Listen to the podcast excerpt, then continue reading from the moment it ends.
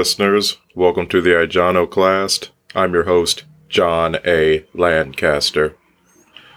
For episode 4, I'm going to be discussing a very important and disturbing discovery that has been kept out of the mainstream news.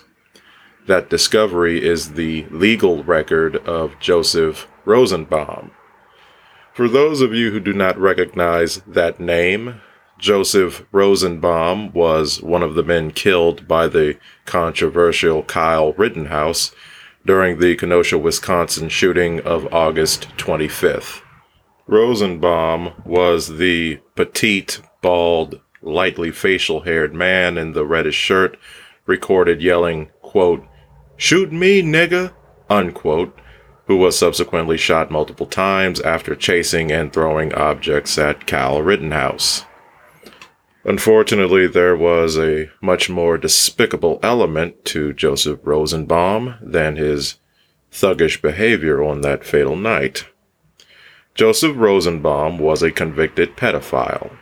The stalwart journalist Andy Ngo was the first to have brought this issue to light, posting Rosenbaum's file in the Wisconsin Sex Offender Registry on Twitter 2 days after the shooting. However, the registry didn't go into the specifics concerning the horrific nature of Rosenbaum's crimes. It was a Twitter user who goes by the handle Radio Free Elk who found and displayed Rosenbaum's pre-sentence report, which contained the fine details of his crimes. While staying at some acquaintances' homes back in 2002, Rosenbaum, who was at the time an 18-year-old, molested 5 boys ranging from 9 to 11 years of age. His offenses involved anally penetrating those children, as well as forcing those children to perform oral sex on him. He also performed oral sex on those children, forced those young little boys to take part in mutual masturbation, and exposed those children to pornography. This is the man that had an entire article devoted to him in The Sun, which painted him as a beloved family man. The child rapist Rosenbaum was referred to as, quote, "sweet and loving," unquote, by the New York Daily News. Even more sadly, there are still people who refer to this child predator as a hero, as anyone who does a brief social media search will find out. It's doubtful that the big names in the news industry will bring these malicious details to the attention of the public. The pundits have already built momentum off the moral indignation aimed at Rittenhouse. The leftists have been so consumed with personifying Rittenhouse as the embodiment of right-wing terror that addressing the atrocities of their Blight Against Humanity martyr Rosenbaum would be, in their minds, to justify their ideological adversaries. If the circumstances were not so tragic, it would be hilarious to see these people claiming to uphold values that will foster a moral and just world, all the while giving sympathies to a man who took carnal advantage of children, which is categorically mourning the loss of evil. But this is the fruit borne by today's ideological tribalism. This is what happens when people are made to represent beliefs which themselves are designated as moral or immoral. The nuanced characteristics of the individuals representing those ideologies are obscured.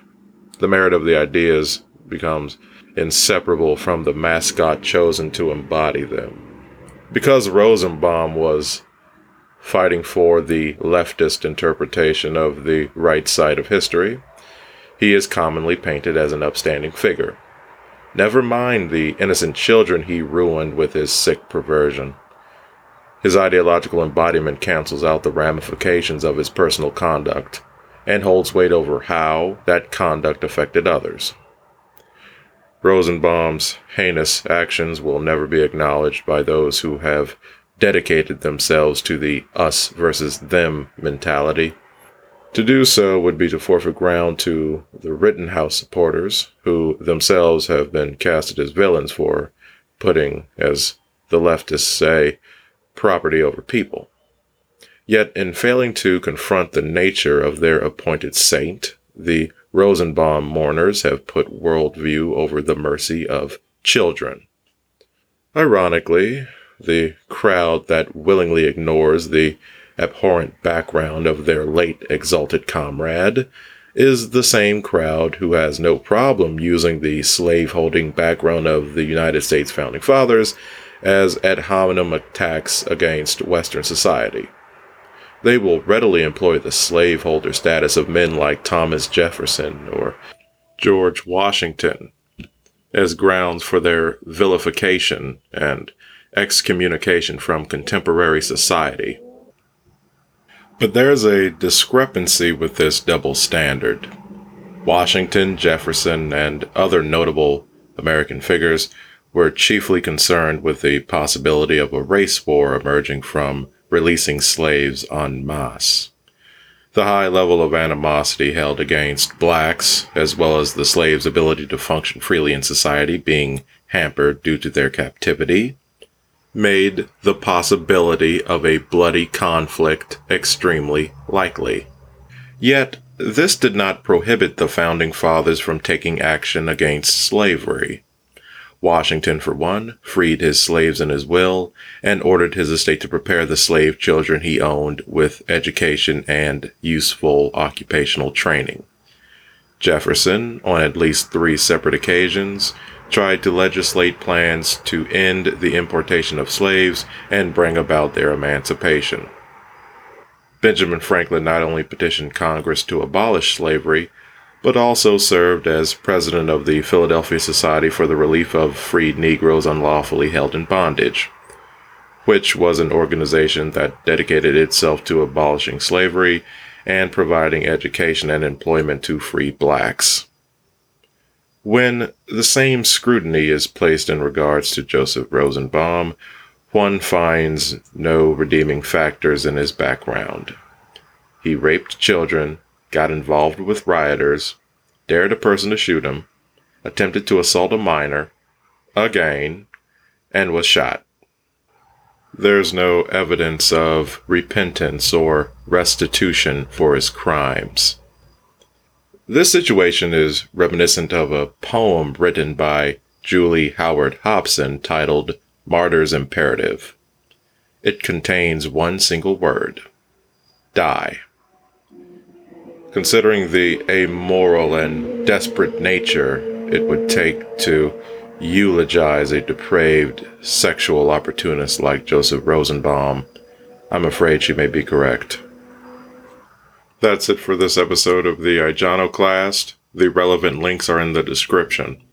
More of my work can be found at my website, johnalancaster.com, where I showcase my articles, curated videos, and spoken word poetry addressing today's controversial issues. The links page in the menu will serve as a directory to my work and social media pages. Thank you for listening. God bless.